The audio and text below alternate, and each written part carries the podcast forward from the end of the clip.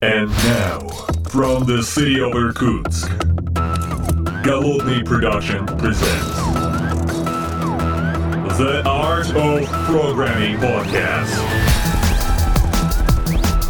Unique, one of a kind, Siberian flavor in the world of IT.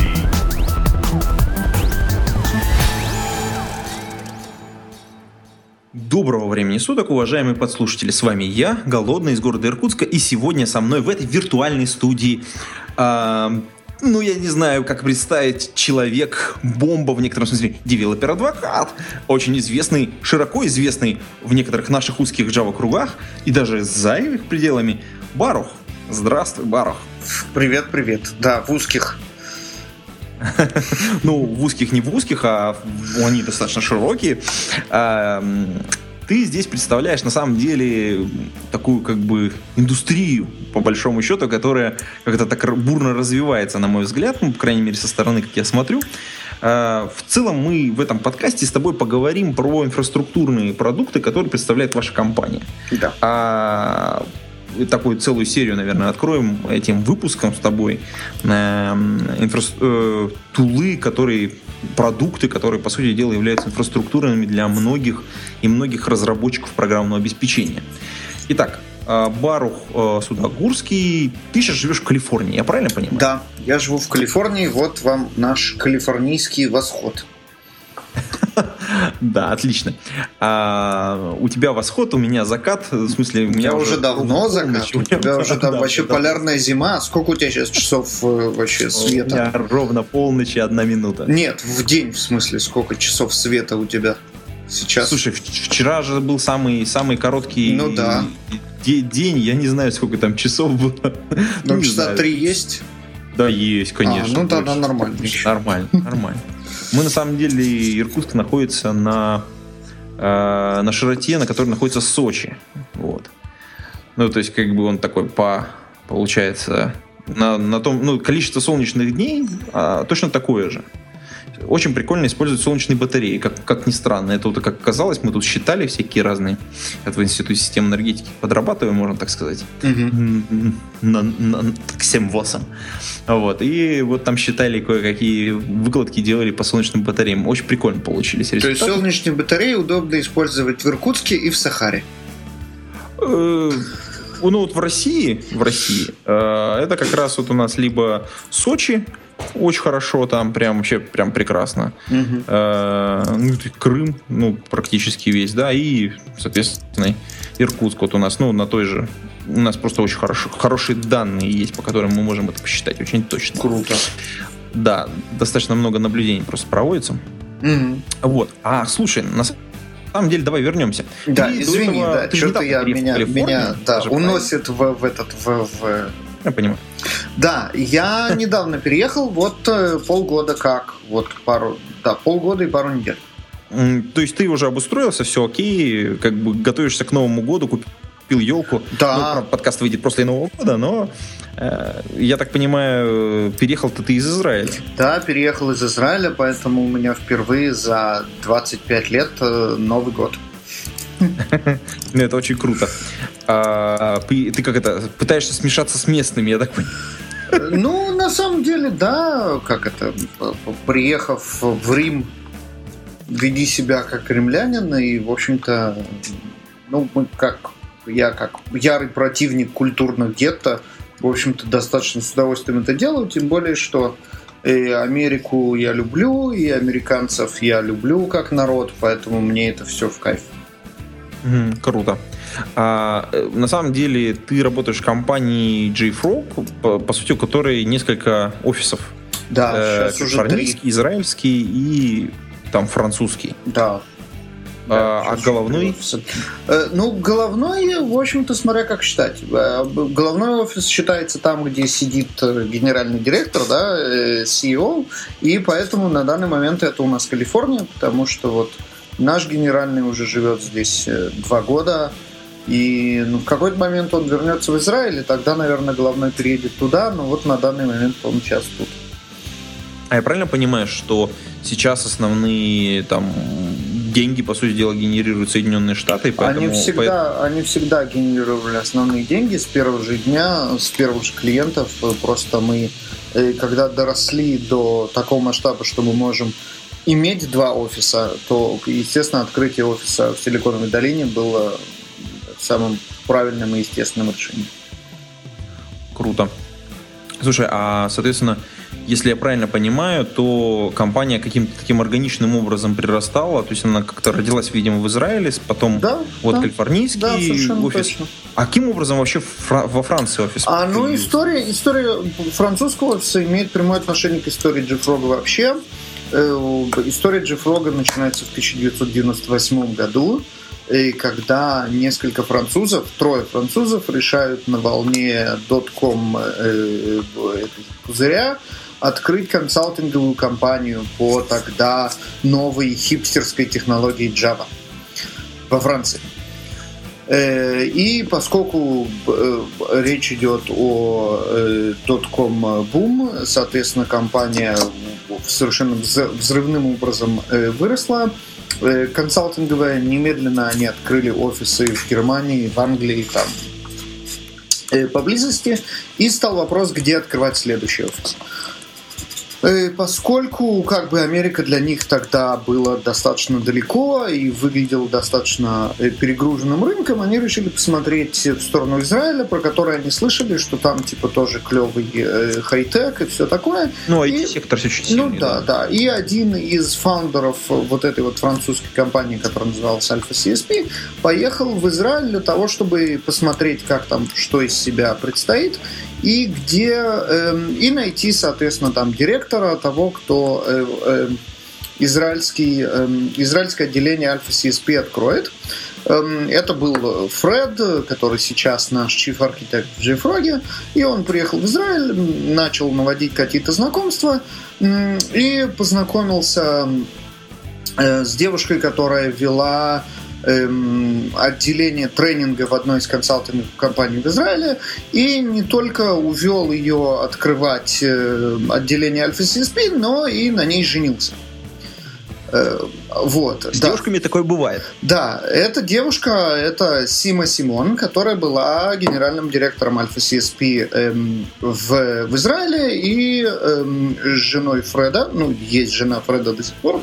Эм, и одно из первых решений, которые Сима приняла, это что продукт консалтинговой компании это, естественно, люди. Э, для ведения продукта нужен продукт менеджер. Продукт менеджер для людей называется HR. Эм, и она решила, что ну, первым человеком, который будет работать в ее компании, ну, кроме ее и Фреда, должен быть HR. Э, лучший HR, который она знала, был ее брат э, который уже к тому времени 20 лет занимался HR в армии. Э, он кадровый военный, и он именно вот, вот занимался эм, э, занимался, да, да, кадровыми, э, кадровыми вопросами в ВВС, в израильском. И, соответственно, поскольку он к тому времени уже решил как раз уходить в запас, она его немедленно приняла, и это ее брат Шломи Бенхаим, который на данный момент является генеральным директором JFrog. Э, э, вот. После того, как был нанят э, HR, этот HR взялся за работу и нанял на работу первого консультанта, которым был Юав Лангман, который сегодня является CTO JFrog. Э, вот, я к ним присоединился в 2004 году как э, junior developer, senior developer, э, junior consultant, consultant. И когда они втроем, Фред, Шломи и Юав, ушли открывать JFrog, Сима к тому времени уже эм, э, перестала заниматься хай-теком, э, то, соответственно, через какое-то время, когда было достаточно этично набирать работников со своей старой фирмы, э, я к Джифрогу присоединился. Это было а, подожди, в Израиле это какой период? Ну, просто мне интересно. Э, год. Ну, год. Ну, год. Год это этично. То есть, вот. э, да, э, речь не идет там о каких-то законах, там о каких-то контрактах, просто... Это просто внутреннее ощущение людей, которые работают в компании. Да, поскольку все, поскольку все расстаются по-хорошему и переходят из фирмы в фирму по-хорошему, то, в общем-то, как бы это, ну вот...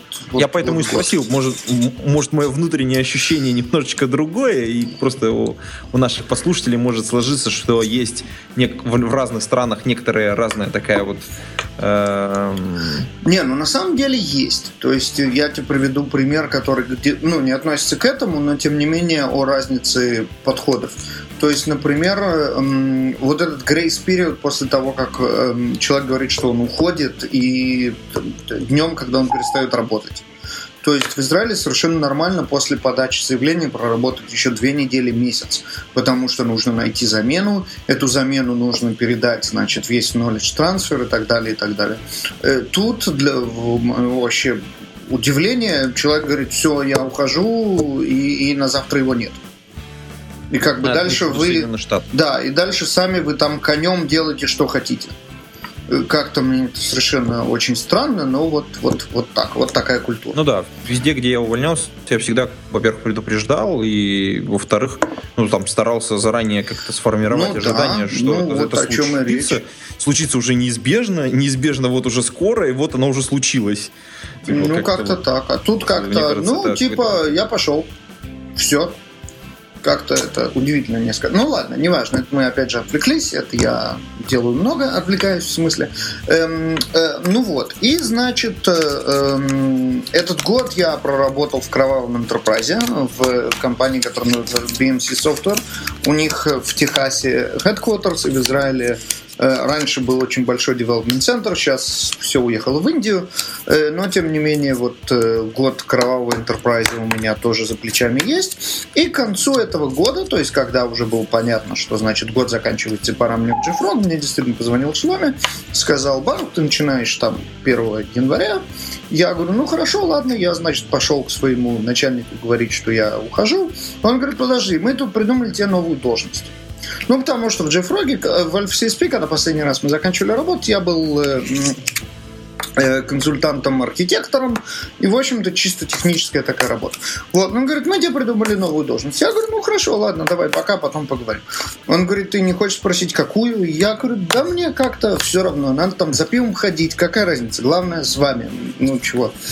Он говорит, нет, ну это как бы совсем новая должность. Я, честно говоря, даже не знаю, как она называется. Вот мы тут с Юавом Фредом посидели, и нам кажется, что это лучше всего описать как министр иностранных дел. Я а, говорю... министр. Я говорю, ну как бы, ну э, что, как? Он говорит, ну вот, вот представляешь себе работу министра иностранных дел? Значит, вот надо то же самое делать на Джифрога. Я говорю, ну ты же понимаешь, что понятия не имею, как это делать, и получится, у меня не получится. Они говорят, ну вот он, Шломи говорит, ну вот мы втроем уверены, что все будет отлично. Я говорю, ну раз вы уверены, хорошо, договорились, значит, вот я начинаю. Вот, пришел я подписывать контракт, Шломи говорит, ну, как бы министр иностранных дел, это, конечно, классно, но мы не можем в договоре это написать.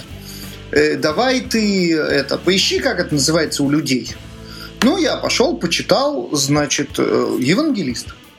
Я прихожу к Шломе и говорю, евангелист. Он говорит, ты что, издеваешься? В израильской компании. А Шломе, он еще и так, традиции немножко соблюдает. Не то, что он вот там сильно религиозный, но как бы для него это важно. Он там ест кошерное, он соблюдает субботу. Он говорит, ты что, издеваешься? Какой евангелист? Иди еще ищи. И тут я, и тут я пошел еще покопался и нашел вакансию в Гугле на позицию Developer Advocate. Это был совершенно тогда новый термин, они только сами его только придумали. И прочитав эту вакансию, я, в общем-то, понял, что вот, вот это оно, это как раз то, что от меня требуется. На всякий случай я расписал эту, распечатал эту вакансию и пошел опять, значит, шлам и говорю, называется Developer Advocate. Он говорит, что, какой адвокат? Причем здесь адвокат? Что ты несешь вообще? Что за бред? Я говорю, о, у меня есть для тебя бумажка. Пруф. Да, показал ему, он говорит, ну, как бы дело твое. Если это то, что ты хочешь, давай. Вот так я стал девелопер адвокат. Это интересная история на самом деле. А по факту, ну да, э, то есть это вот девелопер адвокат. Э, министр иностранных Это дел он или есть, да, евангелист. По сути дела, это одно и то же, только как бы это по-разному называется. И, в общем-то, когда у меня спрашивают, что я делаю, то на самом деле вот, вот министр иностранных дел это самый понятный термин, который все более-менее сразу понимают, о чем речь. Слушай, ну на самом деле э, очень интересная история, потому что продукты, которые вы делаете, предполагают, что нужно постоянно, с одной стороны, объяснять позицию компании, а с другой стороны, ну и, и, и рассказывать о, о, о том, что вы делаете. То есть вот это вот две, две, две таких крайности.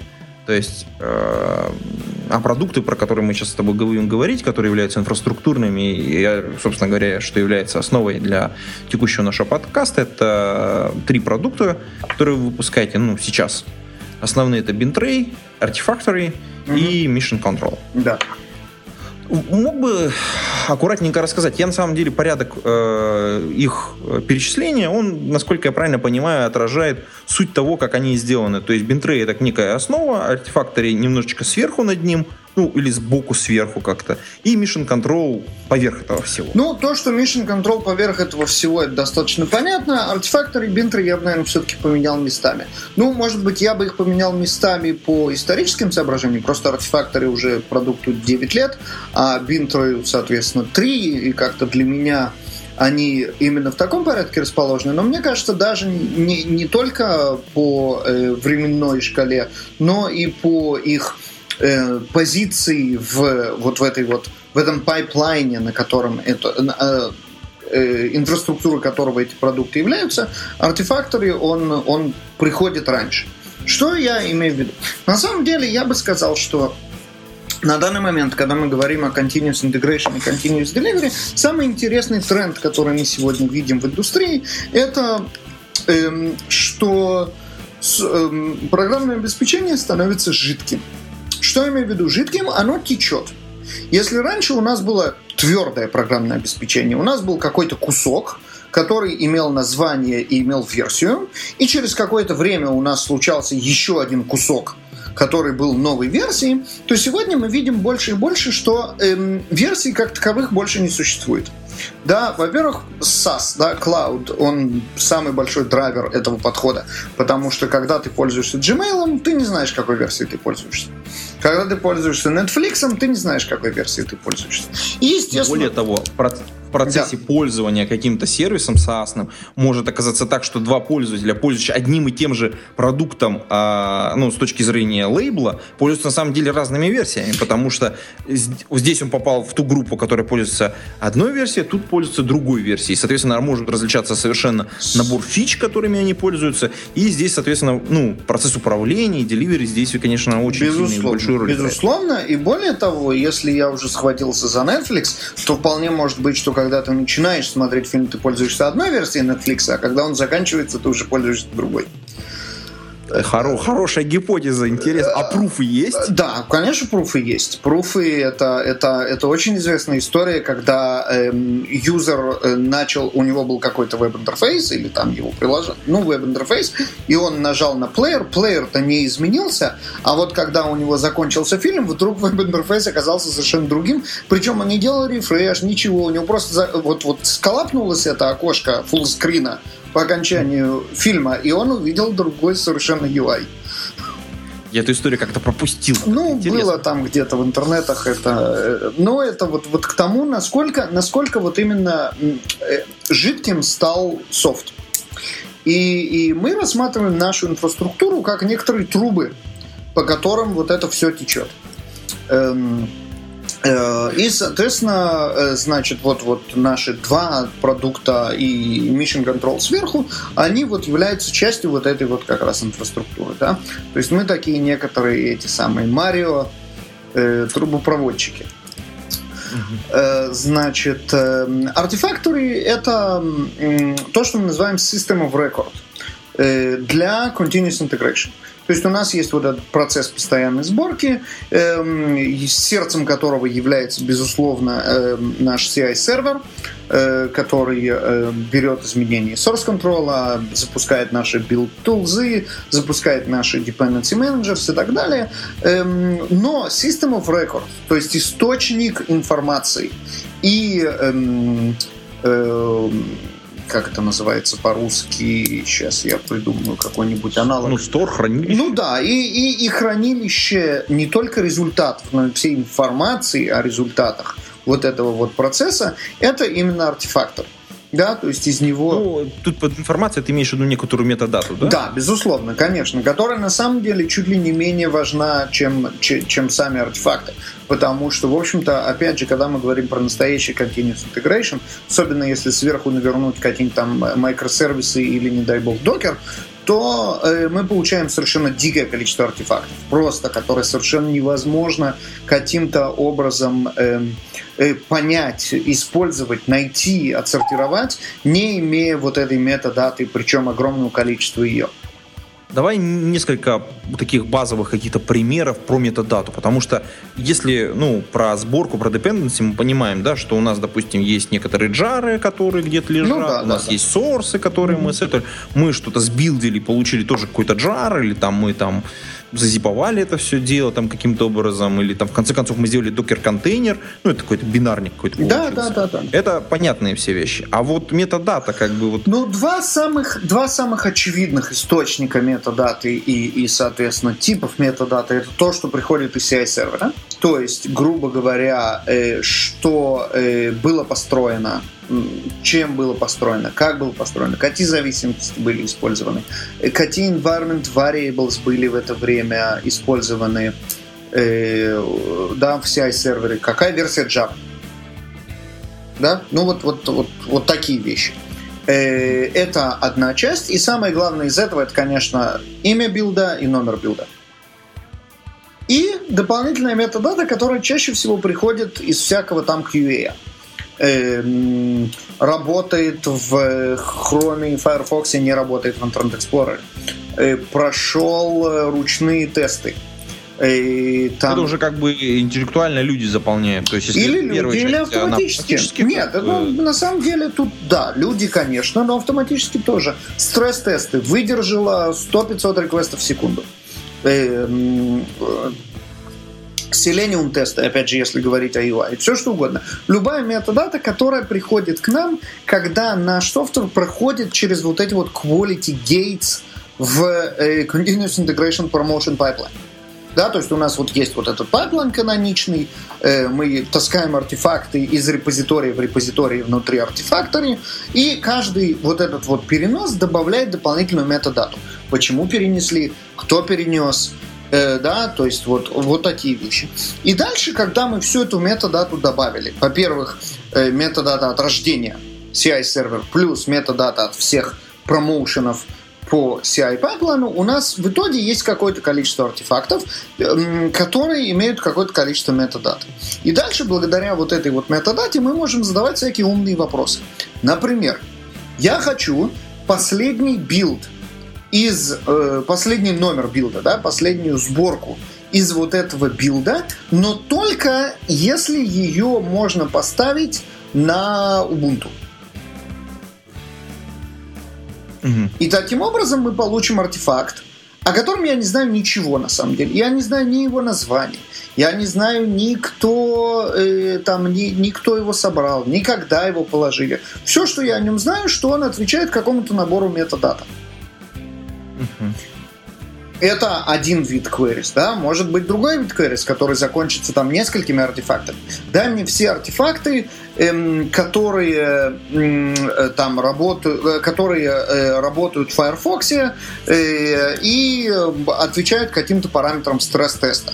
И я получу 5 артефактов из разных билдов. А потом сверху я скажу, окей, из них мне нужен только там э, тот, который собирали вчера потому что в сегодняшнем там я знаю, что мне его нельзя брать.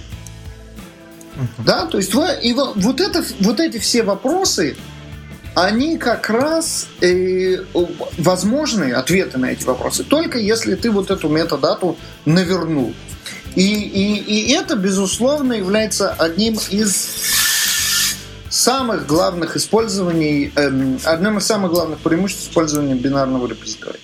Кроме сториджа. Ну, потому что storage как бы, ну, возьми shared drive, у тебя будет storage. А, но shared drive тебе не даст вот этой вот возможности понять, что происходит, когда у тебя есть огромное количество артефактов, а оно сегодня есть практически у всех.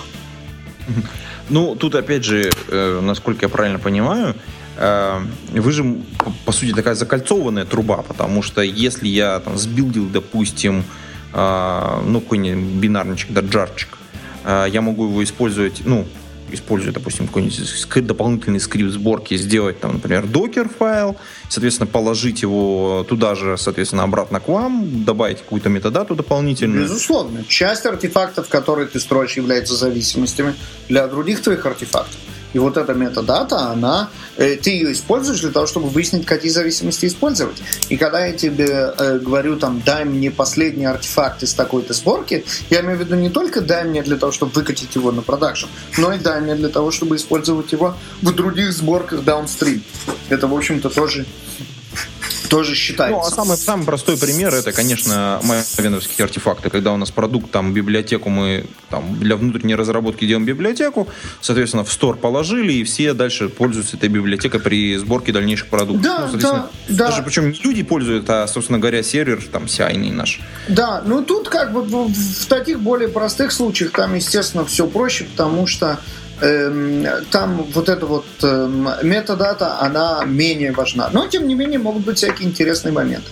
Например, если ты работаешь со снапшота зависимостями в Maven, то благодаря этой метадате даже в Maven ты можешь фильтрировать.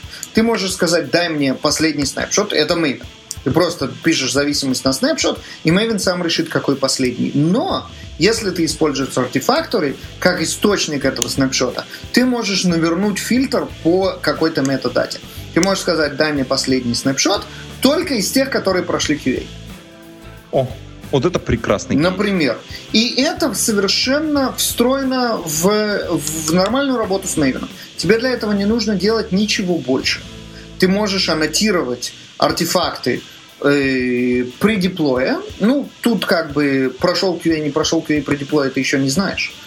И после через REST API, например, или даже через user interface, а потом, когда ты используешь эти артефакты, обычным мейвеновским URL ты можешь навернуть этот фильтр с помощью, на самом деле, HTTP фичи, о которой очень мало кто знает – внутрь URL, в любое место URL, после любого слэша, точнее перед любым слэшем, можно воткнуть любое количество пар name value.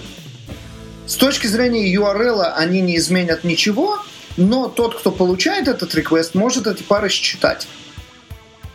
И тогда ты можешь в Maven, когда ты прописываешь dependency, например, в тайпе, у тебя есть, допустим, ты пишешь dependency мейвеновский, группа ID, artifact ID и дальше type.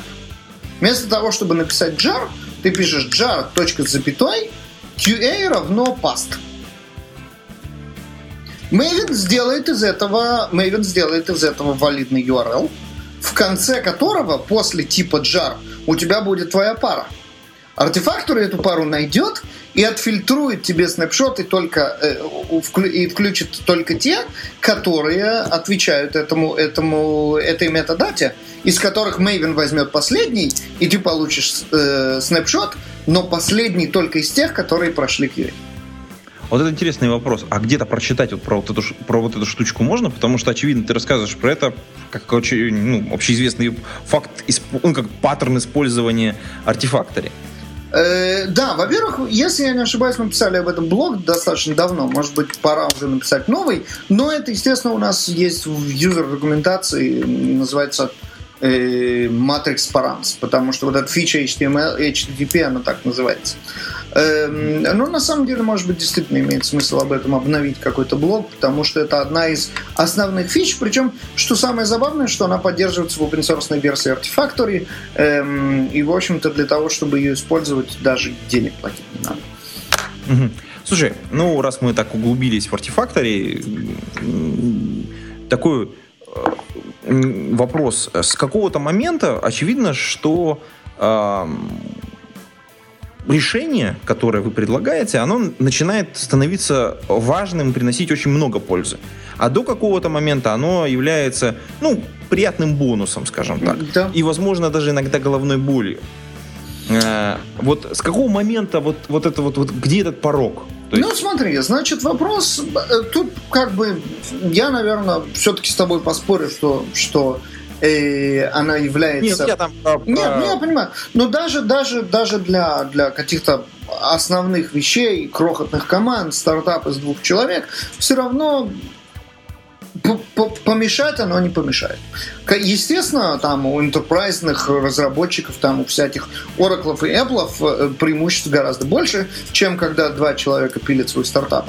Но, эм, грубо говоря, даже в очень маленьких командах эм, иметь, э, если мы говорим там про какой-нибудь Java development, иметь тот же Maven Proxy in-house, это приятный бонус, потому что мы перестаем зависеть от нетворка, потому что у нас проксируются артефакты, соответственно, наши билды быстрее, потому что мы можем работать с нашими снапшотами и не обязательно перестраивать все с, э, э, с нуля для сорсов, и потому что в какой-то момент мы начинаем пользоваться вот этой метадатой, мы там подключаем какой-то Jenkins, мы начинаем пользоваться артефакторы плагином, эта метадата к нам начинает идти, и тут уже мы начинаем, э, мы поднимаемся вот на этом уровне абстракции, да, мы перестаем э, интеракти... ну, вести интеракцию на уровне артефактов и начинаем вести интеракцию на уровне вот этой метадаты. И вместо того, чтобы сказать, знаешь что, мне нужен артефакт, я не уверен, какая версия сегодняшний снапшот вчерашний,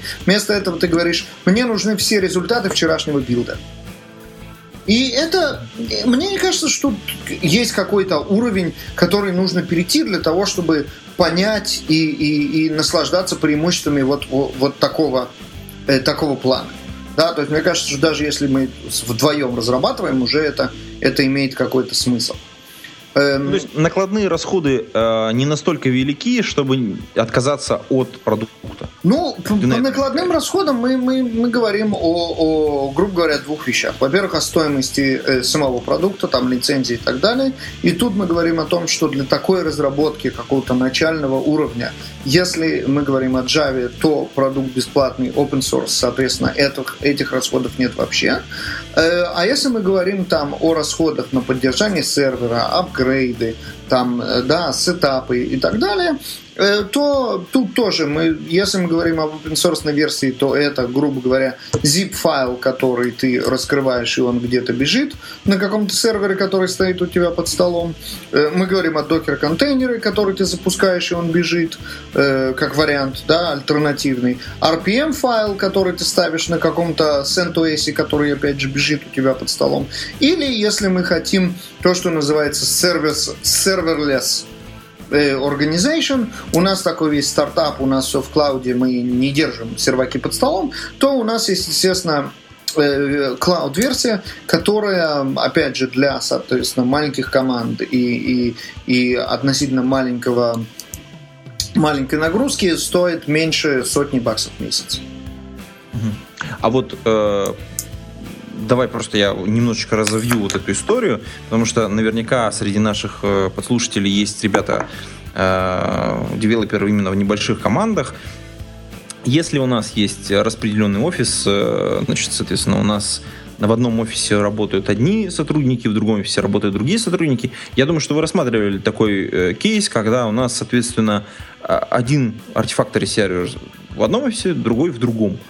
Вот этот вопрос в открытом программном обеспечении, в открытой лицензии у вас как-то решается, или это уже такая платная фича? Это, безусловно, прекрасный вопрос, который, естественно, является одним, одной из главных причин для того, чтобы, в принципе, поставить артефакторы, да, потому что если у нас есть больше, чем один офис, то у нас очень живо стоит вопрос о том, как они будут работать вместе и как они будут обмениваться бинарниками. Да, значит, эм, и тут нужно задуматься о нескольких аспектах. Во-первых, вполне можно работать с одним артефактором сервера. Если эм, эти команды географически находятся в разных офисах, но тем не менее не столь удаленных, грубо говоря, там команда в Москве и команда в Питере, то, наверное, поставить сервер там, где происходит основная разработка, и эм, из второго офиса до него до, стучаться, это вполне, вполне реально. А, а если уж мы говорим там про каких-то фрилансеров, которые сидят у себя дома в том же городе, так это вообще не вопрос. Эм, если мы говорим о реально удаленных командах географически, то, безусловно, latency здорово тут нас бьет по рукам. Э, и тогда правильное решение, безусловно, является поставить отдельный э, э, сервер эм, во втором офисе. Эм, и тут у нас вопрос, как, в общем-то, артефакты приходят из одного в другой.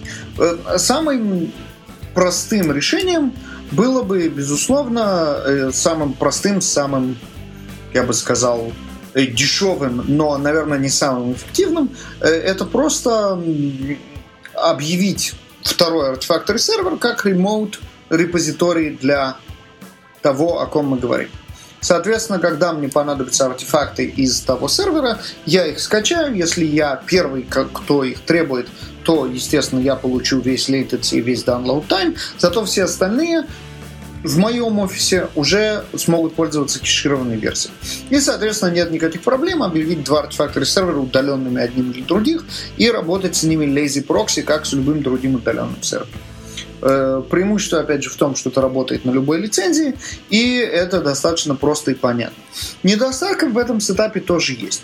Во-первых, у нас появляются те же артефакты в разных репозиториях.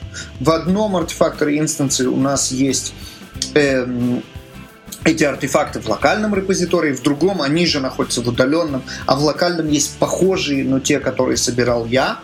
Если у меня есть похожие билды, то начинается вообще салат, потому что у меня есть, допустим, мой build моего продукта, э, который э, пришел из удаленного, и у меня есть build моего продукта, который я собрал здесь. Тот, который пришел из удаленного, находится у меня в кеше. Тот, который я собрал здесь, находится у меня в локальном репозитории. И теперь, когда я спрашиваю, дай мне последний build, моего продукта, вообще непонятно, что я получу. Э, то Прекрасная, есть, изумительная история. Ну, есть, есть определенные, так сказать, э, сложности с этим. И тут у нас есть фича, которая э, есть в нашем э, платной версии нашего продукта, которая называется Repository Replication.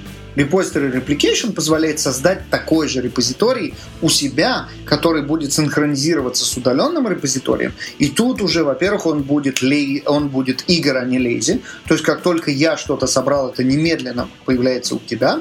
А во-вторых, в плане репозиториев это больше не будет remote cache, это будет такой же локальный репозиторий. То есть на самом деле у тебя будет, э, ты получишь эти артефакты, как будто бы ты их собрал что, в общем-то, чаще всего тебе и надо.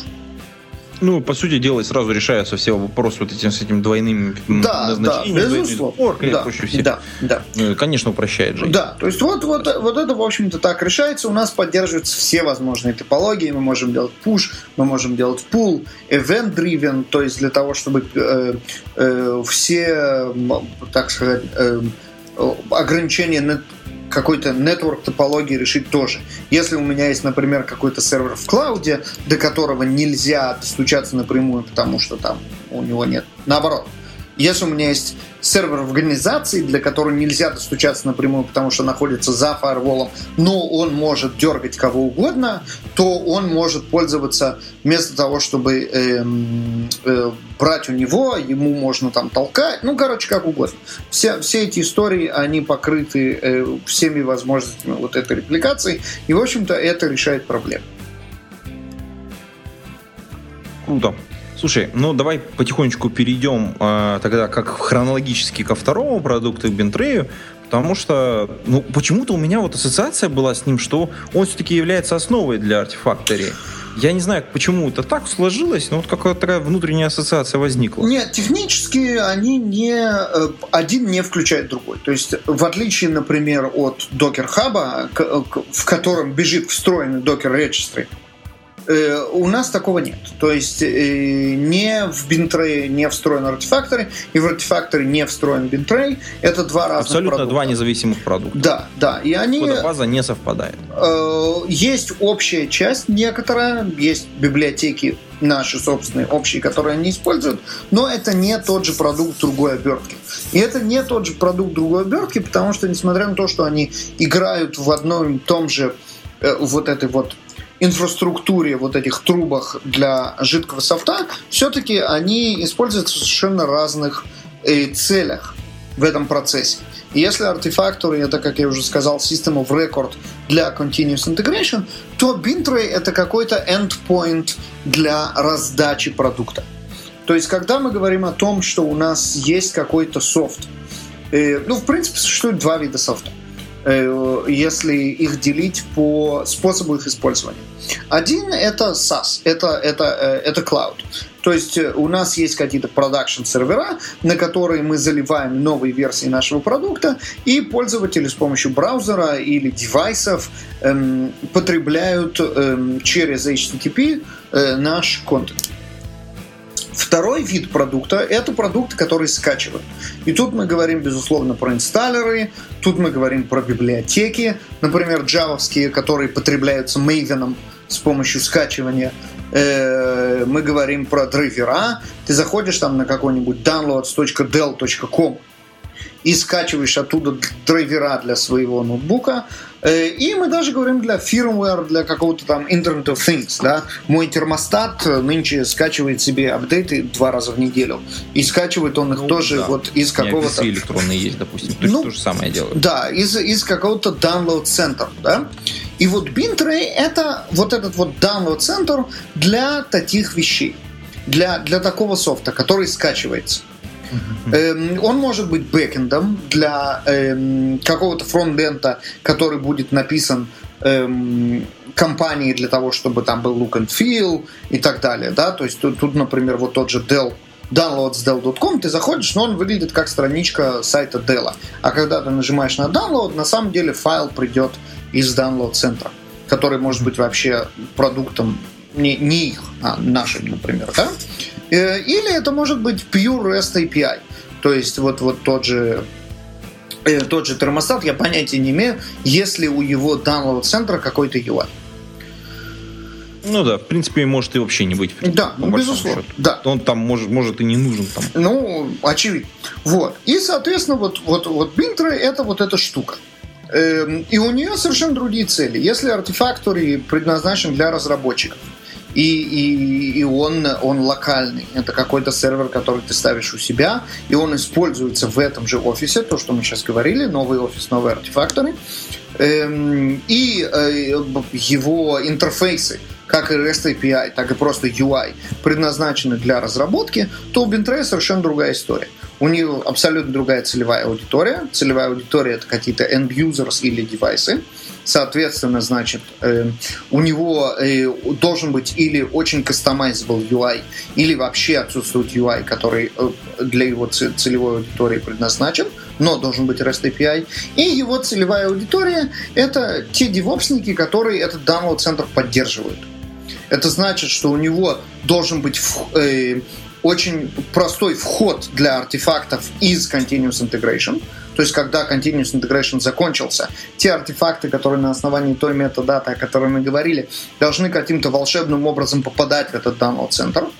И тут мы говорим, э, естественно, в первую очередь про интеграцию с артефакторами, но также про интеграцию с любым эм, другим тулом для автоматизации этого процесса. Chef, Puppet, тот же Docker, там все что угодно, для того, чтобы взять артефакты из development э, process и закинуть их на данный центр.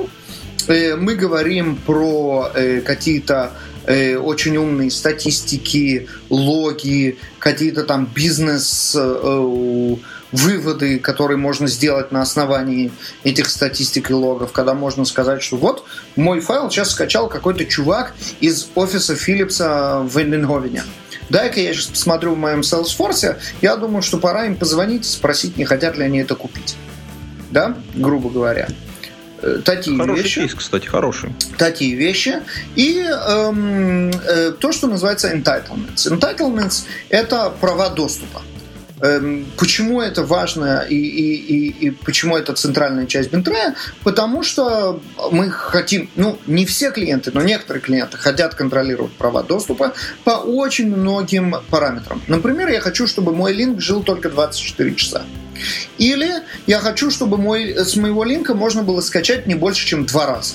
На самом деле я бы хотел один, но поскольку я знаю, что у многих клиентов с первого раза не получится скачать, то я вот хочу два. Или я хочу, чтобы после того, как... Эм, эм, чтобы, чтобы для того, чтобы скачать, э, человек внес username и password.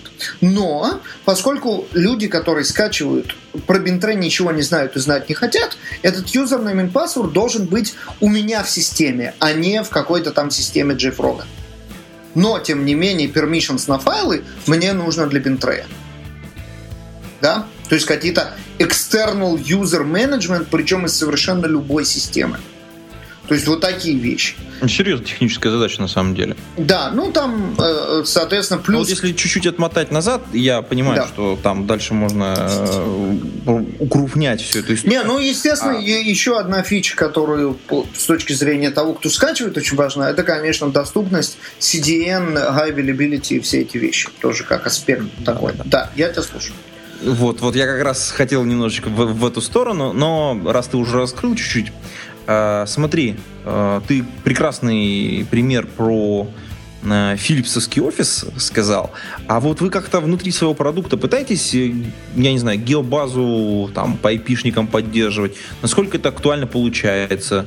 То есть, э, насколько она точная? Вот это вот очень интересный вопрос, потому что э, такой хороший геобазы данных по-моему, по айпишникам, ну, как бы получить всегда, всегда проблема. Да, смотри, мы это не делаем, поскольку именно созданием базы данных мы не занимаемся, поскольку это не наш бизнес, и кроме того, мы действительно понятия не имеем. Что мы пытаемся сделать, это дать тебе отчет на основании существующих геобазы данных. То есть, когда у тебя, когда ты как человек... Ну, то есть, вы в них ходите для того, чтобы да, можно было да, построить? Да, когда ты человек, который положил какой-то файл, приходишь на следующий день, чтобы посмотреть, как там твой файл э, скачали, то ты можешь посмотреть статистику по версиям, по регионам, там, по странам, э, по, по, по, по часам, по минутам. Ты можешь скачать логи в апачевском формате и дальше скормить их там кому хочешь, спланку, логстэшу, лог-энтри, сумму и так далее. Или ты можешь скачать Excel файл, в котором мы тебе дадим всю информацию, которую мы сумели найти. Круто. Скорее всего, и на самом деле, честно говоря, даже в большинстве случаев не, не очень много известно. Но, тем не менее, есть достаточно много случаев, когда там есть хорошая, интересная информация. Э, слушай, вот такой еще интересный вопрос. Ну, я не знаю, как, ну, он, конечно, к девелопменту не очень имеет отношение большое, но, в принципе, как продукту может быть применим, и если у вас такие кейсы, просто интересно. А, распространение не на программных продуктов, да, потому что все, все, о чем мы сейчас говорили, это все-таки подоплека внутри это программные продукты. А вот чего-то другого, то есть медиафайлов каких-то, э, я не знаю, книг там, ну я сейчас бешено фантазирую, конечно, да, по этому поводу, э, там какие-то информационных продуктов там, а, потому что как только ты сказал, что количество скачиваний, это же там, чтобы ссылка жила, мне сразу так выстрелило, а это же может быть какие-то курсы или еще что-то вот такое. Вот среди ваших клиентов есть подобные кейсы или нет? Просто очень интересно. В принципе, мы как бинарный distribution платформ, нам совершенно пофиг, что оттуда раздают. По факту, поскольку мы выросли из комьюнити software development, то основные наши клиенты это действительно фирмы, которые делают софтвер. Но, тем не менее, у нас действительно есть клиенты, которые раздают всякие странные вещи. Эм, например, э, это очень интересная история. Как выяснилось, до очень недавнего времени э, медицинская индустрия э, занималась тем, что рассылала CD-ромы. Вот буквально там до сих пор большинство, ну, огромное количество эта индустрия до сих пор рассылает CD-ромы по почте с какими-то медицинскими справочниками. Эти справочники стоят бешеные деньги, эти CD-ромы жутко защищены от того, чтобы там что-то можно было скачать, и э, до сих пор делают вот так. Продвинутая часть этой индустрии начинает озадачиваться вопросом электронного деливери. И у нас действительно как-то вот в этой нише почему-то вот кто-то первый достаточно большой обнаружил Бинтра, и сейчас это там такой, как становится небольшой стандарт де-факто в этой узкой нише, что переходить с CD-ROM надо на Бинтрейд для Electronic Delivery благодаря достаточно мощным вот этому вот entitlements, потому что эта информация э, стоит бешеные деньги. Это концепция, которая нам достаточно дико, но тем не менее вот в этой вот маленькой индустрии медицинской информации это так. То есть вот это вот справочники, которые они рассылают или раздают, применение прям. раздают тем или иным способом, оказывается, стоят бешеные деньги. И они не занимались Electronic Delivery до сих пор, именно потому что, когда они посылают по почте этот сидером, они, э, по крайней мере, думают, что имеют контроль над распространением. И если мы можем, как Бинтрей, предоставить тот же контроль Electronic Delivery, то, безусловно, у фирм, которые переходят на такой э, тип раздачи, у них есть преимущество над теми, кто все еще посылает сидером. Да, меняйся или сдохнешь. В общем, по да. большому счету как-то так. Именно. Ну и мы, в общем, в целом подошли к третьему продукту, который появился совсем-совсем недавно в вашей, в, в вашей линейке продуктов. Это Mission Control. Тоже инфраструктурный продукт, но про него я совсем мало знаю, потому что, насколько я правильно понимаю, он все-таки такой прям совсем корпоративный, вот если там. Ну, на самом деле, да. На самом деле, Mission Control, я как developer advocate, у меня есть две ипостаси. Одна техническая, а другая маркетинговая. И про Mission Control на данный момент я могу рассказать две истории. Что он делает на данный момент и что мы думаем, что он будет делать через какое-то время. Э, э, значит, ну я начну с Vision, потому что, безусловно, э, наиболее интересно.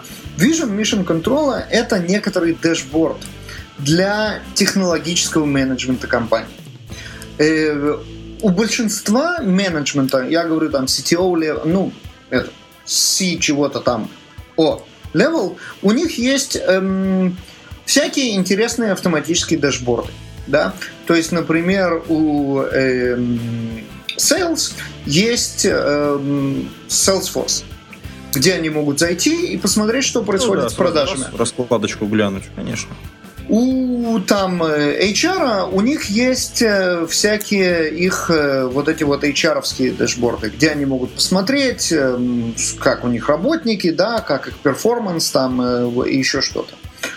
Как они довольны, недовольны и так далее. У, мар- у маркетологов у них есть всякие маркето и их собственные приблуды, которые тоже дают достаточно автоматические дэшборды.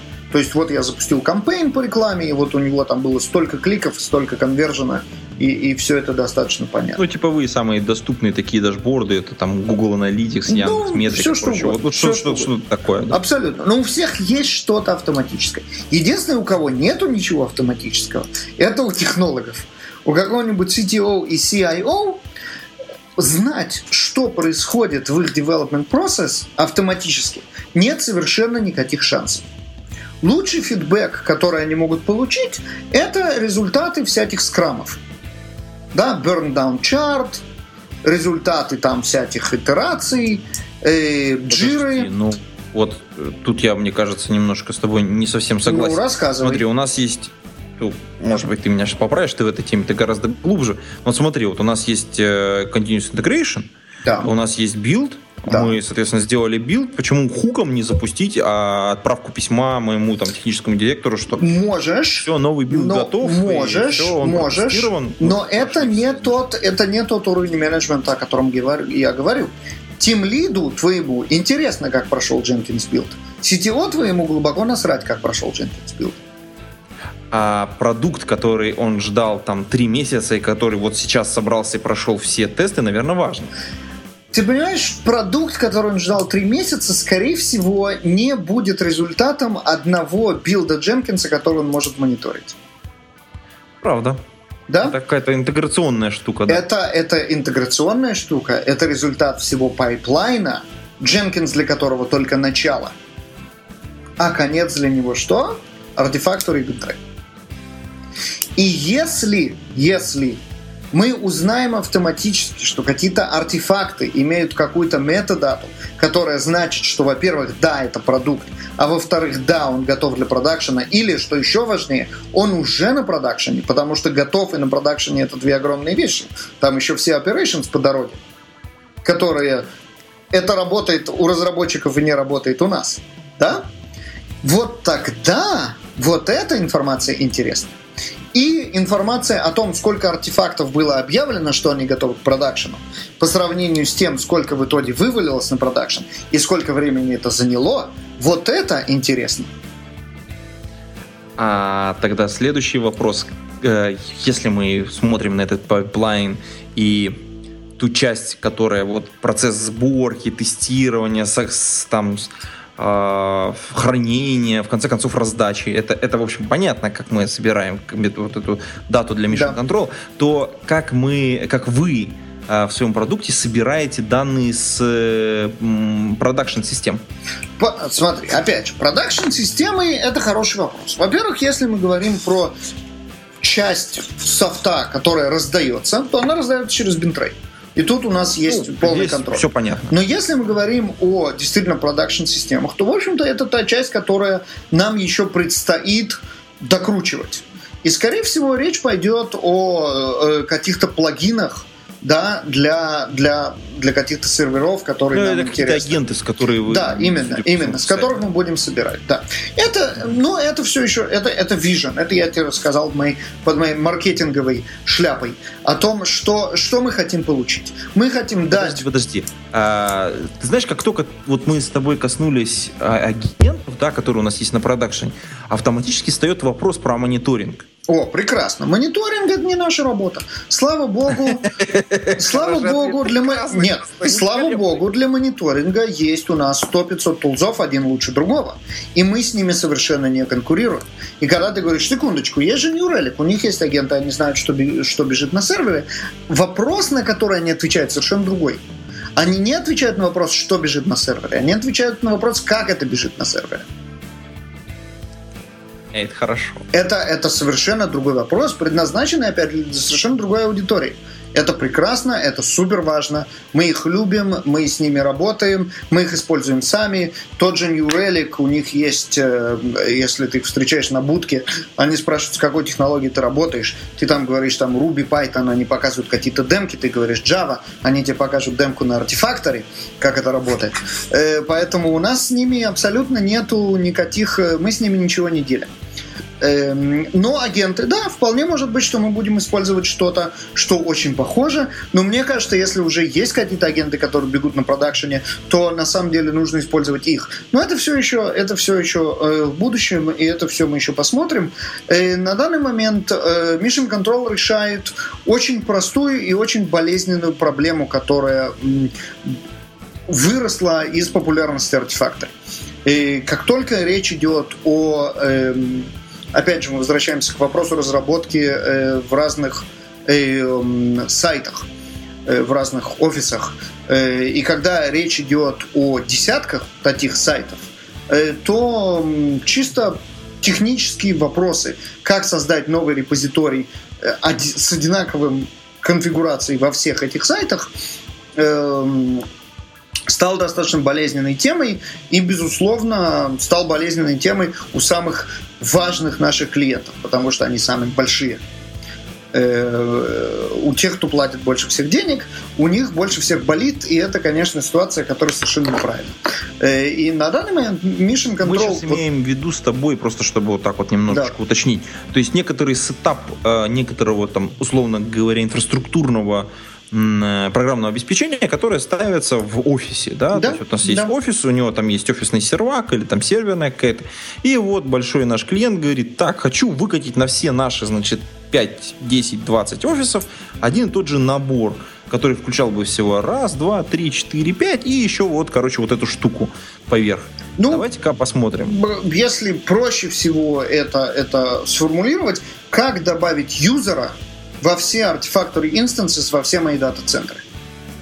Ну, это уже гораздо более низкого уровня вопрос, конечно, да. Это, это он и есть. Обычно э, use case юзера не стоит, потому что user management идет через какую-то организационную систему, но это хороший пример для того, чтобы понять, о чем речь. Если бы не было LDAP или Active Directory и юзеры менеджерились бы в Artifactory, то как добавить юзера во все 50 серверов? Да? Или если юзер сегодня уволился, причем еще, не дай бог, уволился со скандалом, как через 30 секунд этого юзера стереть? везде. Потому что через минуту будет уже поздно. Да? Эм, Вот, вот, вот такие вопросы. И, и это то, что э, Mission Control решает сейчас. Ты его ставишь, ты подключаешь к нему свои существующие инстансы, будь то э, установленные on-premises, будь то э, cloud сервера, и дальше ты можешь мониторить вот этот сервер у меня упал, вот этот сервер у меня бежит, а вот здесь в HA кластере у меня отвалился один из нодов. Эм, да, мониторинг. Э, и менеджмент. Я хочу добавить новый репозиторий во все мои артефакторы сервера. Или я хочу добавить юзера. Вот. Это, это, это то, что Mission Control решает сейчас, потому что это была самая большая боль для э, заказчиков, которые нам больше всего важны. Э, но вот этот, но раз у нас есть вот эти вот артефакторы инстансы, которые все подключены к одной системе, начинать оттуда, а завтра там еще будет и Bintray подключен, начинать оттуда брать информацию, с помощью которой можно давать какие-то инсайтс для людей уровня CTO, это, безусловно, самое правильное использование для этой системы, и это то, куда мы в итоге э, хотим попасть с этим продуктом. Ну, то есть, по сути дела, продукт еще в активной разработке. То есть... Да, безусловно. Он еще даже не GA. Версия 1.0 еще не вышла даже. Не, ну, конечно. А, так, ну мы, в общем, в целом немножечко это все обозрели, богатство. А, мне кажется логичным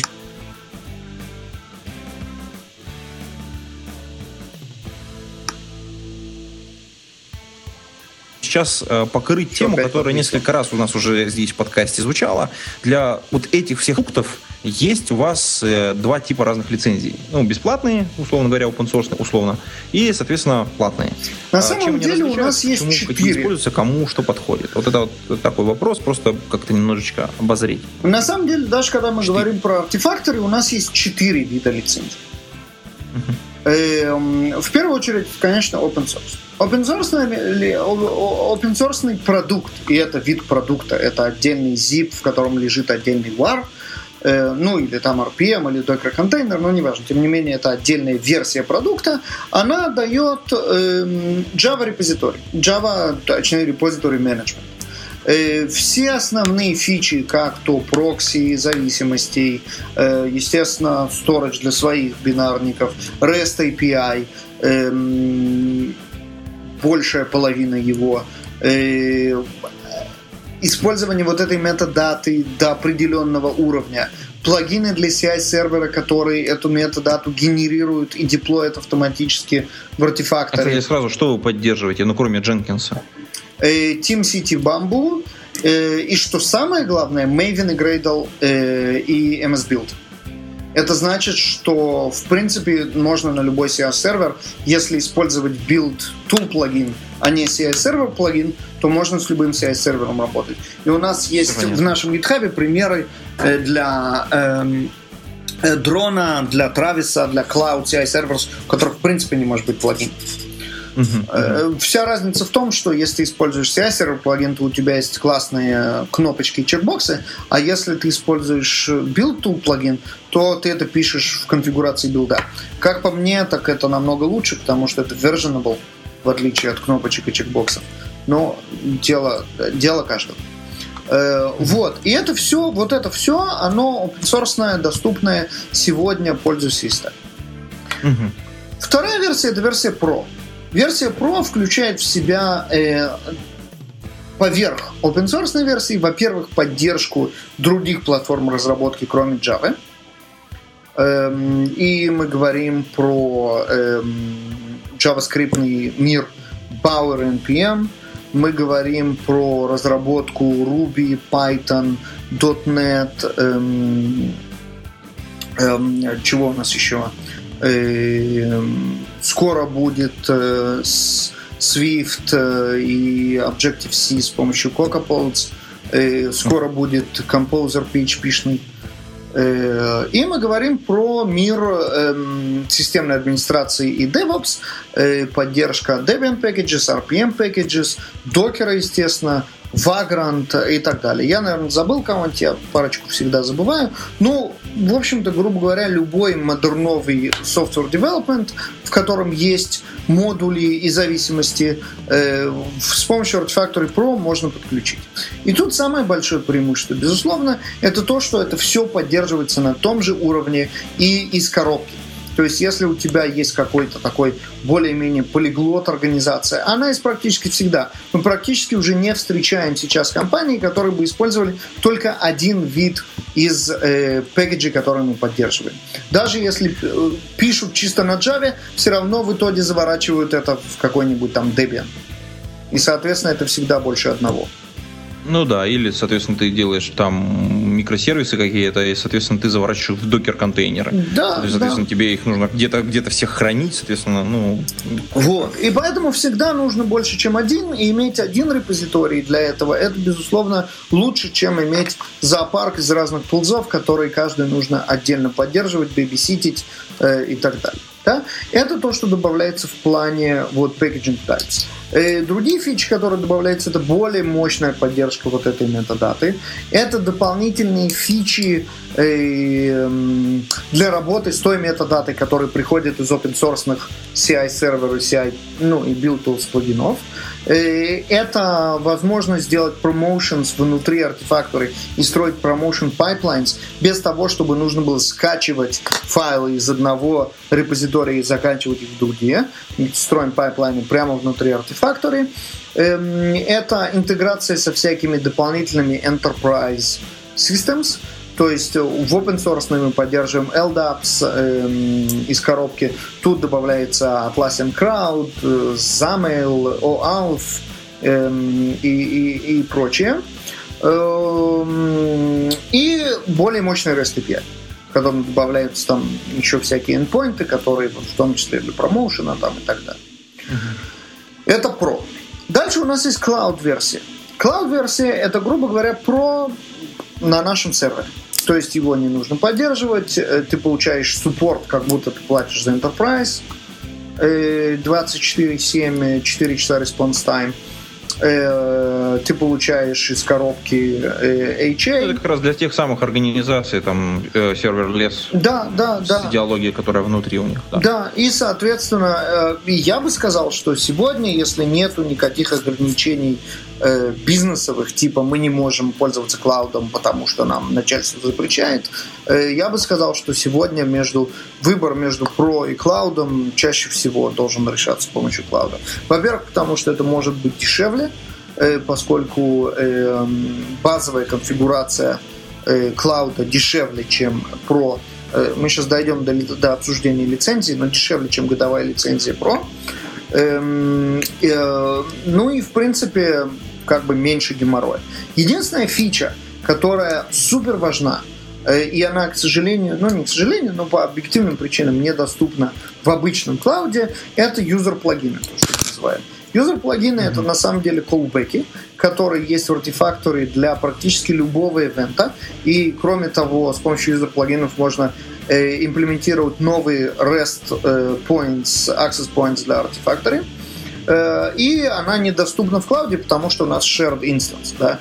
То есть мы не можем позволить юзеру запихнуть свой юзер-плагин, которым другие юзеры будут под, вдруг, подвержены. Вдруг смогут пользоваться, да. Ну, к сожалению, не вдруг смогут пользоваться, а скорее всего и будут, э, так сказать, нести э, какой-то этот самый.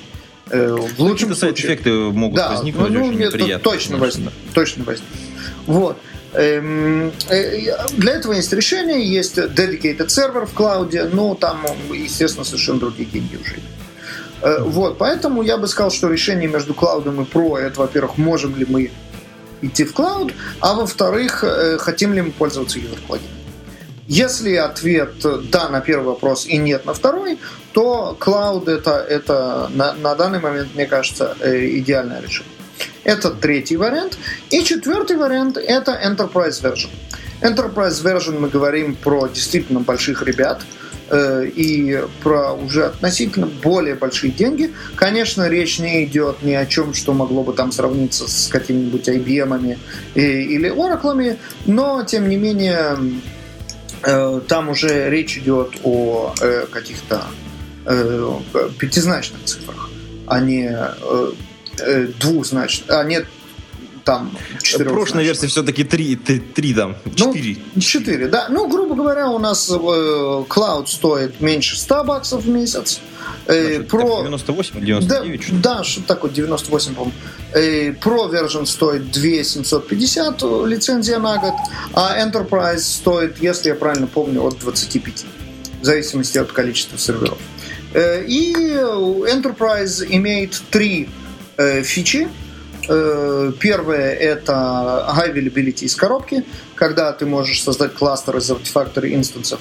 Эм, вторая – это multi-push э, replication. Это особый вид репликации, когда у тебя есть мастер, который э, event-driven распространяет свои артефакты по другим эм, инстансам. Опять же, это нужно для такого вот серьезного мультисайт разработки, там, допустим, у тебя есть э, центр разработки центральный где-то там, не знаю, там в Индии, грубо говоря, и у тебя сидят разработчики по, в других сайтах по всему миру, и то, что ты сейчас построил в Индии, им нужно вот немедленно вот везде, чтобы было available.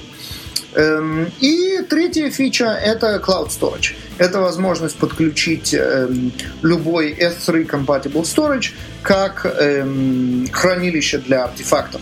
Artifactory, ну, это может быть внешний такой. Это может быть настоящий S3, это может быть Swift через адаптер, или что самое главное для, опять же, для наших enterprise э, э, клиентов, это private, private cloud. То есть у них есть какие-то там э, тонны серверов Exadata с какими-то там петабайтами сториджа, и э, они все available для организации э, под API S3 внутренними. И значит, немедленно это можно, это можно тоже подключить. Эм, это третья фича Enterprise. И э, Mission Control, э, э, мониторинг Mission Control работает с любой лицензией, менеджмент работает только вот с Enterprise, с Enterprise лицензией. Uh-huh, uh-huh. Вот, вот таким вот образом у нас четыре четыре разные версии. И когда мы говорим про Pro, то э, там есть разные уровни суппорта, в зависимости от этого цена тоже меняется. А, соответственно, бинтрей и, соответственно... В бинтрее, в бинтрее тоже есть эм, open source proposition. Open source proposition бинтрей означает очень простую вещь. Ты можешь сколько угодно файлов, каких угодно хранить на бинтрее, при условии, что у тебя есть первая лицензия, ты говоришь, под какой открытой лицензией они, публици... они ты кладешь. И второе, линк на сорсы. Это значит, что эти артефакты, они open source. Если угу. при этих двух условиях ты можешь использовать Bentray абсолютно бесплатно и абсолютно без ограничений. Если ты... А, ну, естественно, эти артефакты будут доступны всем. Ну, потому что они open source. То есть ну никаких, да, entitlements там, никаких entitlements там Если mm-hmm. ты хочешь использовать э, entitlements, если ты хочешь ограничивать свои артефакты, или если эти артефакты не имеют открытой лицензии или открытого кода, то у тебя есть несколько, э, опять же, уровней э, Э, поддержки вот такой вот э, платной в Бинтрея, которые отличаются, опять же, набором фич, эм, некоторым э, различием в тех entitlements, в тех видах entitlements, которые ты можешь использовать, некоторым различием в той информации, которую ты можешь получать, эм, некоторым различием по качеству CDN, который у тебя будет. То есть, грубо говоря, все получают CloudFront. Если ты хочешь Akamai, то нужно платить деньги. Угу.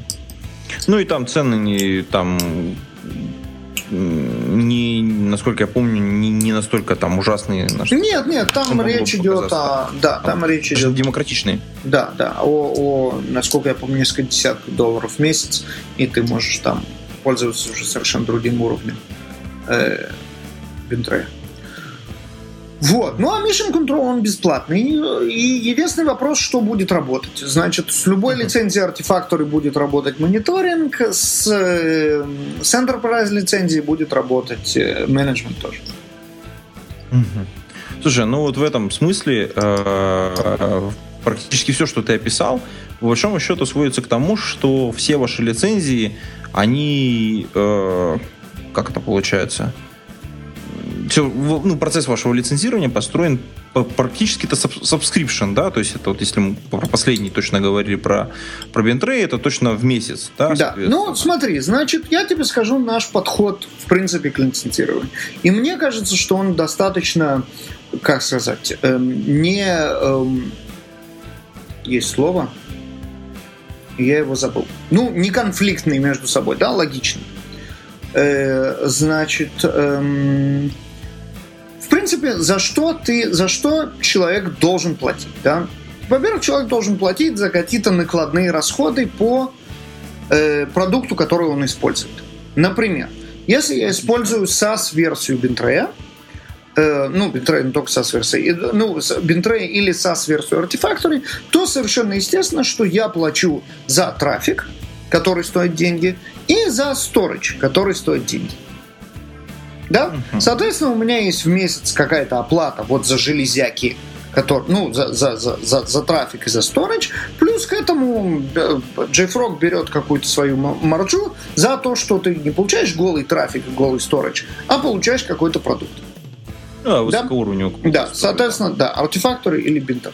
За что человек не должен платить постоянно, это, грубо говоря, за трафик и storage, если этот сервак стоит у меня под столом. Если сервак стоит у меня под столом, то требовать с JFrog деньги каждый месяц, ну, наоборот, требовать с клиента JFrog требовать э, деньги каждый месяц или каждый год не должен. Потому что человек один раз купил продукт, и теперь он этот продукт унес домой, и там с этим продуктом он делает, что хочет. Правильно же? Э, логичная история. Логичная история. За что можно требовать деньги? За новые версии. Правда же? Потому что есть новый value.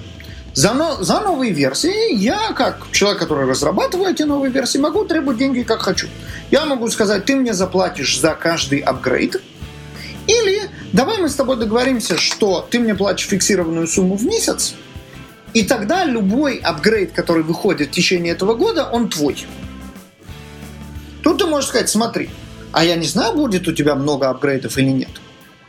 Я тебе скажу, ну вот смотри, значит, мы в прошлом году выкатили 13 апгрейдов.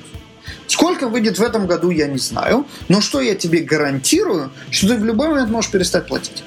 Если тебе кажется, что апгрейды, которые мы даем, они, во-первых, маленькие, а во-вторых, не дают тебе тот value, который ты ожидаешь, то ты можешь прекратить платить за апгрейды в любой момент.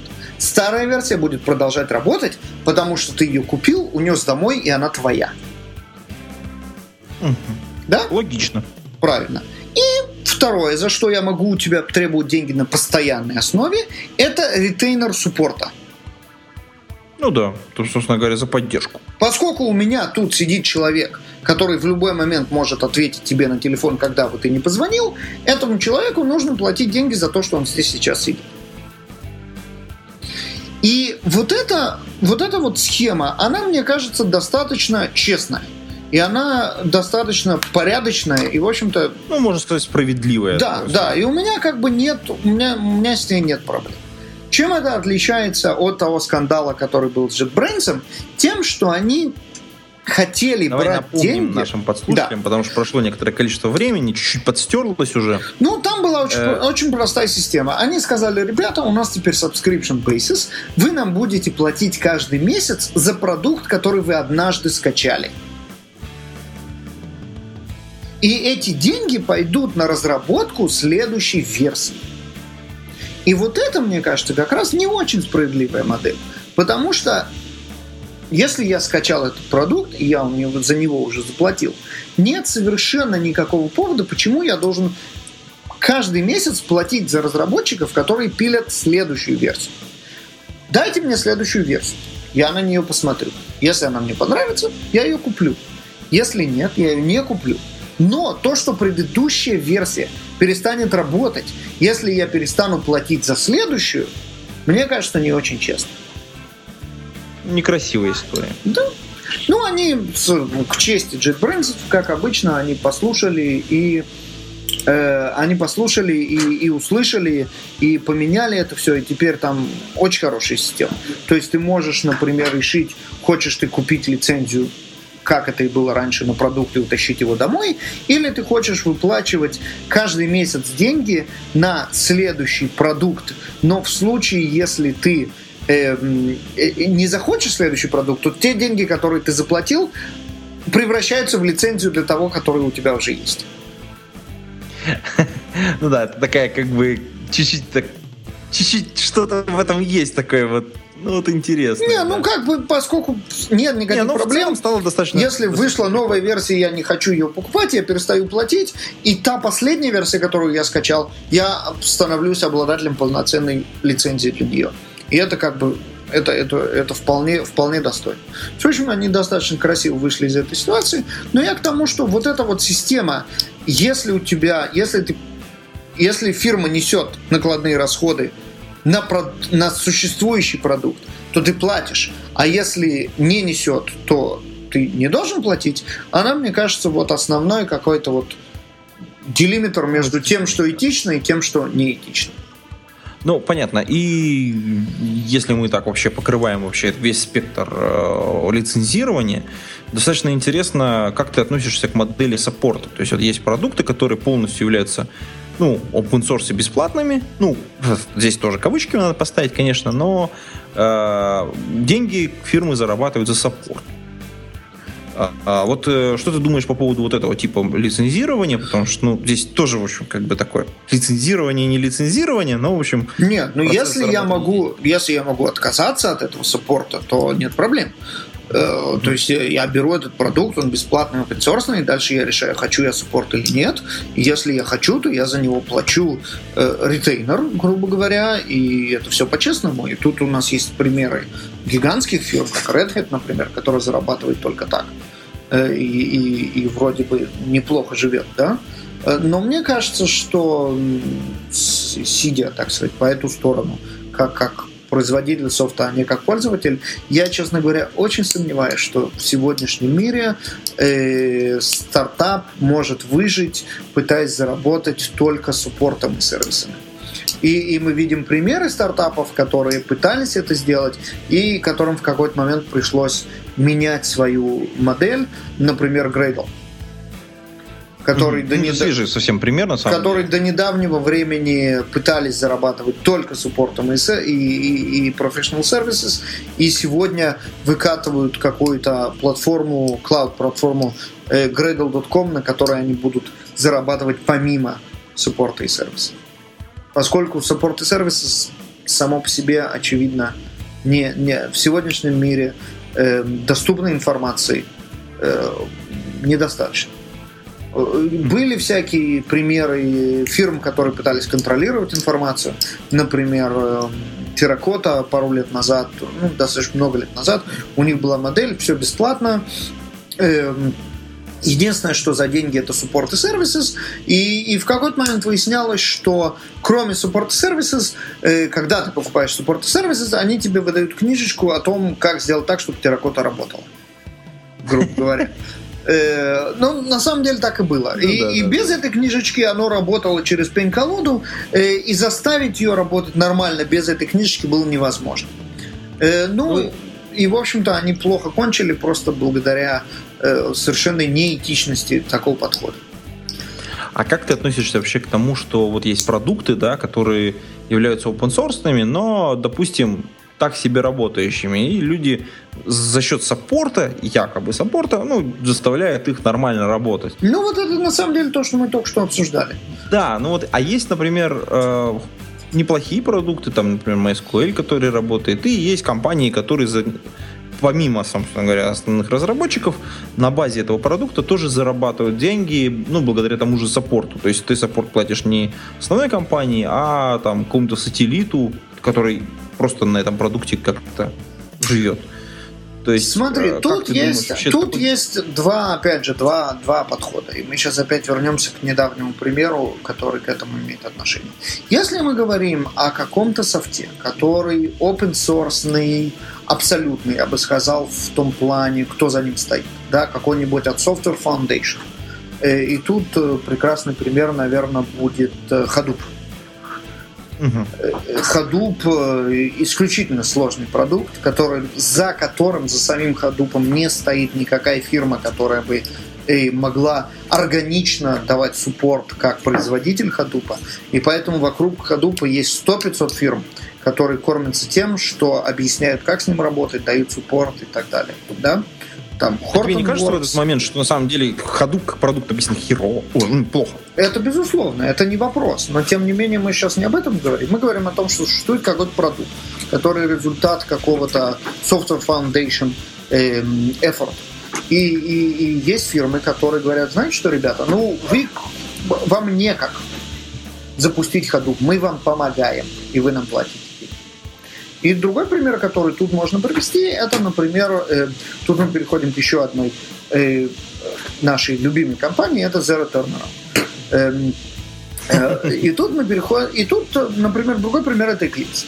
Eclipse это Eclipse Foundation. За Eclipse Foundation не стоит никакая организация, да, ну или, по крайней мере, сделаем вид, что мы не знаем. Ну, сделаем вид, давай. Да, сделаем вид, что мы не знаем, какая организация за ней стоит. Эм, и, соответственно, Zero Turnaround пишет прекрасную приблуду, которая называется Eclipse Optimizer. Потому что вот из коробки, вот Eclipse, он не особо оптимизирован, ну вот Foundation, вот что написали, то и есть. Давайте мы вам дадим оптимайзер. И это совершенно нормально. Что, мне кажется, намного менее нормально, это, как, это взять продукт, за которым совершенно очевидно стоит фирма, которая зарабатывает деньги написанием этого продукта, поддержкой этого продукта, да, и так далее, и так далее. И тут мы переходим к другому оптимайзеру от Zero Turnaround, это IntelliJ Optimizer. И хотя, казалось бы, ну, да. в чисто технологическом плане это совершенно одно и то же, это оптимайзер для ID, и это оптимайзер для ID. С, с этической точки зрения это совершенно две разные вещи. Одно дело помогать комьюнити работать с каким-то продуктом, э, который из foundation а и совершенно open source. А другое дело э, говорить, грубо говоря, JetBrains, ребята, вы написали, плохо как, да, плохо пишете, мы вам сейчас тут все за optimize им. Да?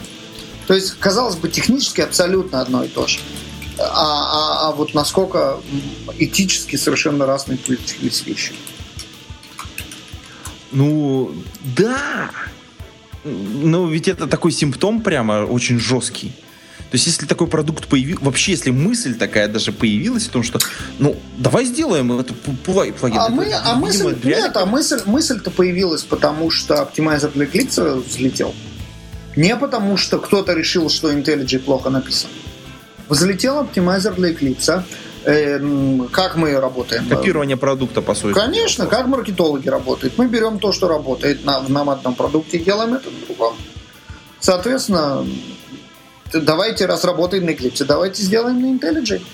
А, а, а то, что вот, вот этически это получится совершенно другая история – об этом, похоже, никто не подумал, и, и, и жаль, что никто не подумал. Ну да.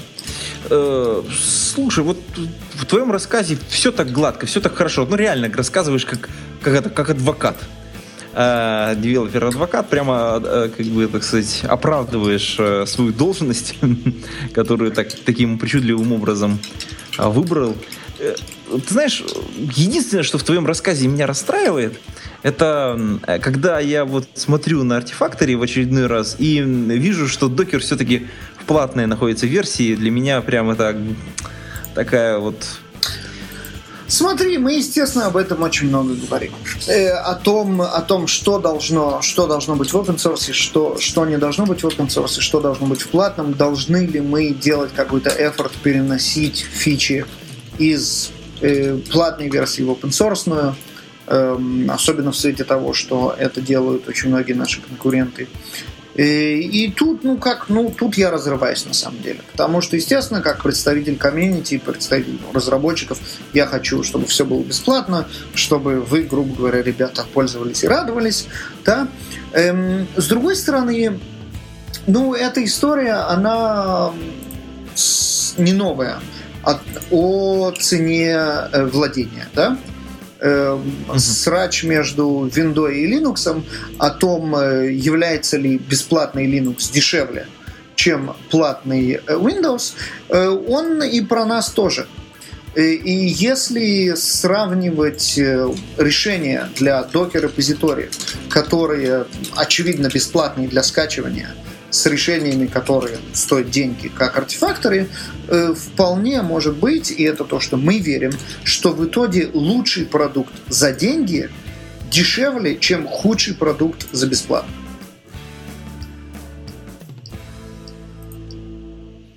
И, и, и когда когда мне говорят, вот а, там, а, а, а вот Docker Registry можно скачать бесплатно, я им говорю, ну скачайте Docker Registry бесплатно, но вам в итоге все равно понадобится артефакты, потому что вам еще нужно там пятое, десятое. И на самом деле, если вы купите артефакторы один раз и там будет Docker, то в итоге вам же будет дешевле, проще сэкономить кучу времени и так далее. То есть совершенно не факт, что э, самые лучшая характеристика продукта – это его бесплатность. И да, мне как девелопер advocate, конечно, тяжело приходится в этом плане, что я говорю, ребят, да, это за деньги, но с другой стороны, как бы хорошие вещи стоят денег. Ну, что делать? Это правда, это правда. Но у меня к тебе э, другой вопрос. На самом деле, докер э, не, не настолько старая история, это прям такой свежак в артефакторе, по большому счету.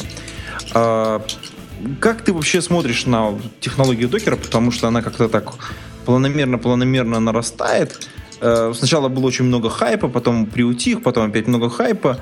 И вот я смотрю, как он плавно въехал в артефакторе. И ты тоже в течение этого подкаста очень много упоминал. Вот здесь сделали, значит, докер-репозитарий для такого продукта, для такого продукта, для такого продукта. Можно так скачать. Э, я так понимаю, вы свою инфраструктуру уже полностью перевели на использование докера.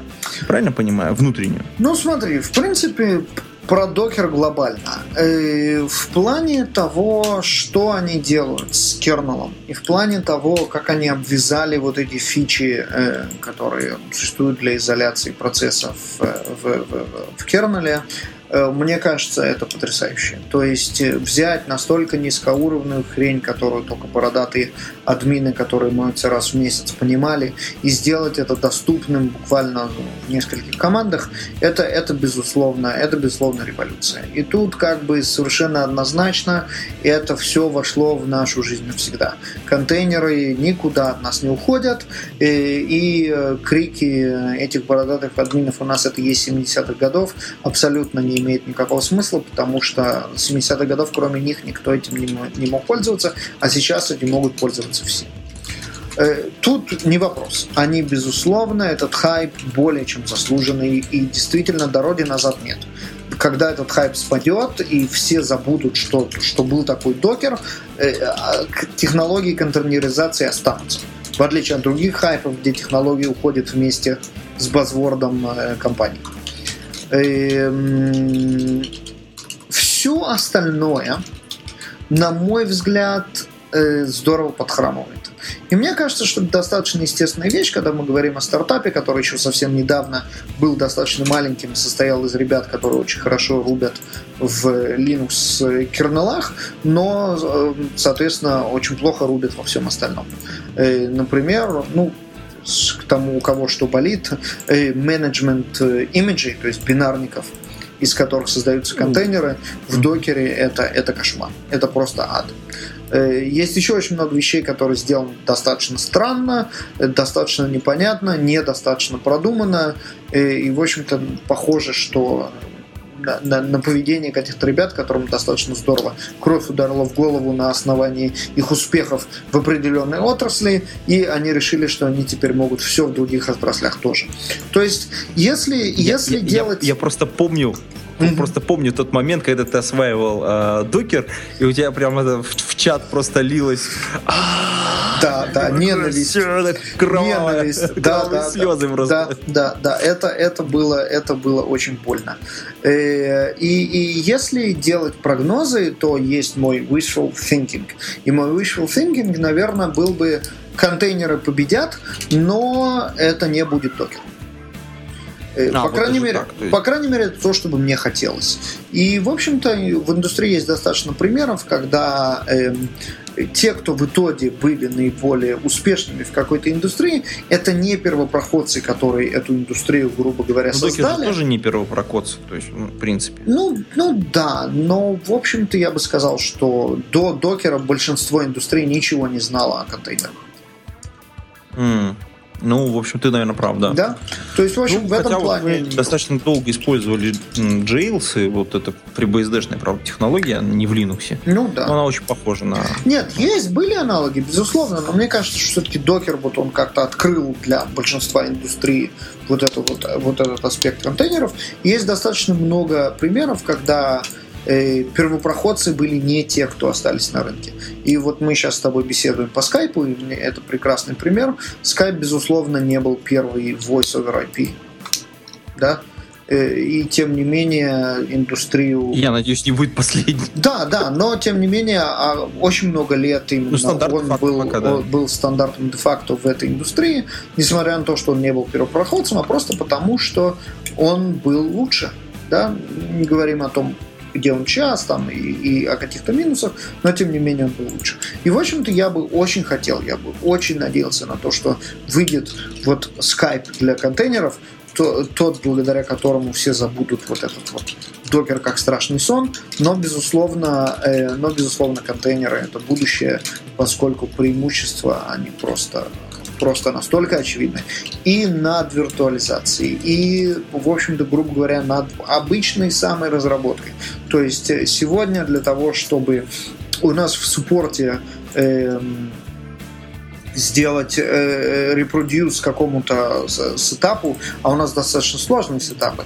Нам нужно, значит, Artifactory определенной версии с определенной версией CI-сервера, с определенным build tool ом, который в этом CI-сервере бежит, да? Ну, то есть, представляешь, это такая много, ну, многоплановая да. матрица. Многоходовочка такая. Да, многоплановая матрица. В общем-то, вот это все создать э, берет э, несколько минут в композере.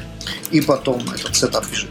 Это ничего подобного никогда не было, да, и, и, и это потрясающе. То же самое верно для пресейлов, то же самое верно для моих вебинаров. Если раньше мне нужно было несколько часов готовиться к каждому вебинару для того, чтобы поднять э, весь сетап и проверить, что все демки работают, сейчас я, подклю, я поднимаю несколько контейнеров, и я за 15 минут до вебинара прихожу в офис, и я готов со всеми демками, и я точно знаю, что они будут работать.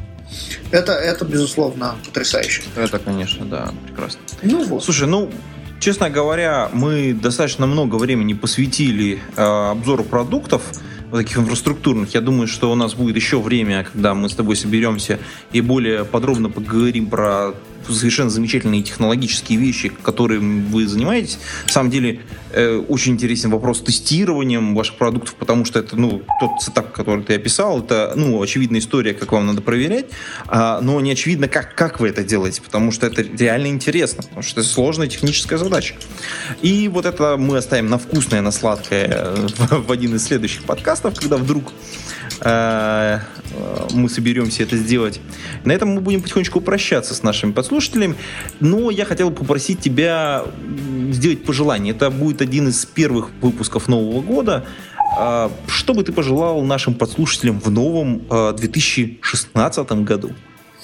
Ну, на самом деле, с, опять с, с технической точки зрения эм, зеленых билдов, ну или синих, если вы пользуетесь Дженкинсом, Э, и, ну как, на, вот на самом деле мне кажется, что, что, что нужны нам всем интересные челленджи.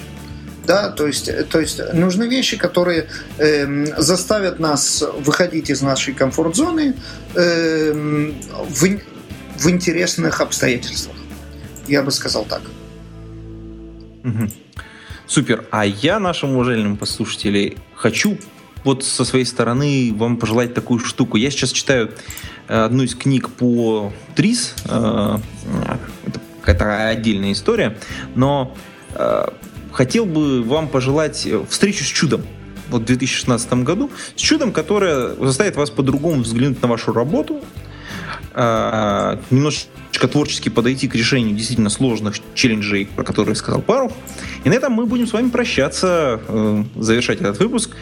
Пишите комментарии, заходите на patreon.com э, слэш голодный, поддерживайте нас материально.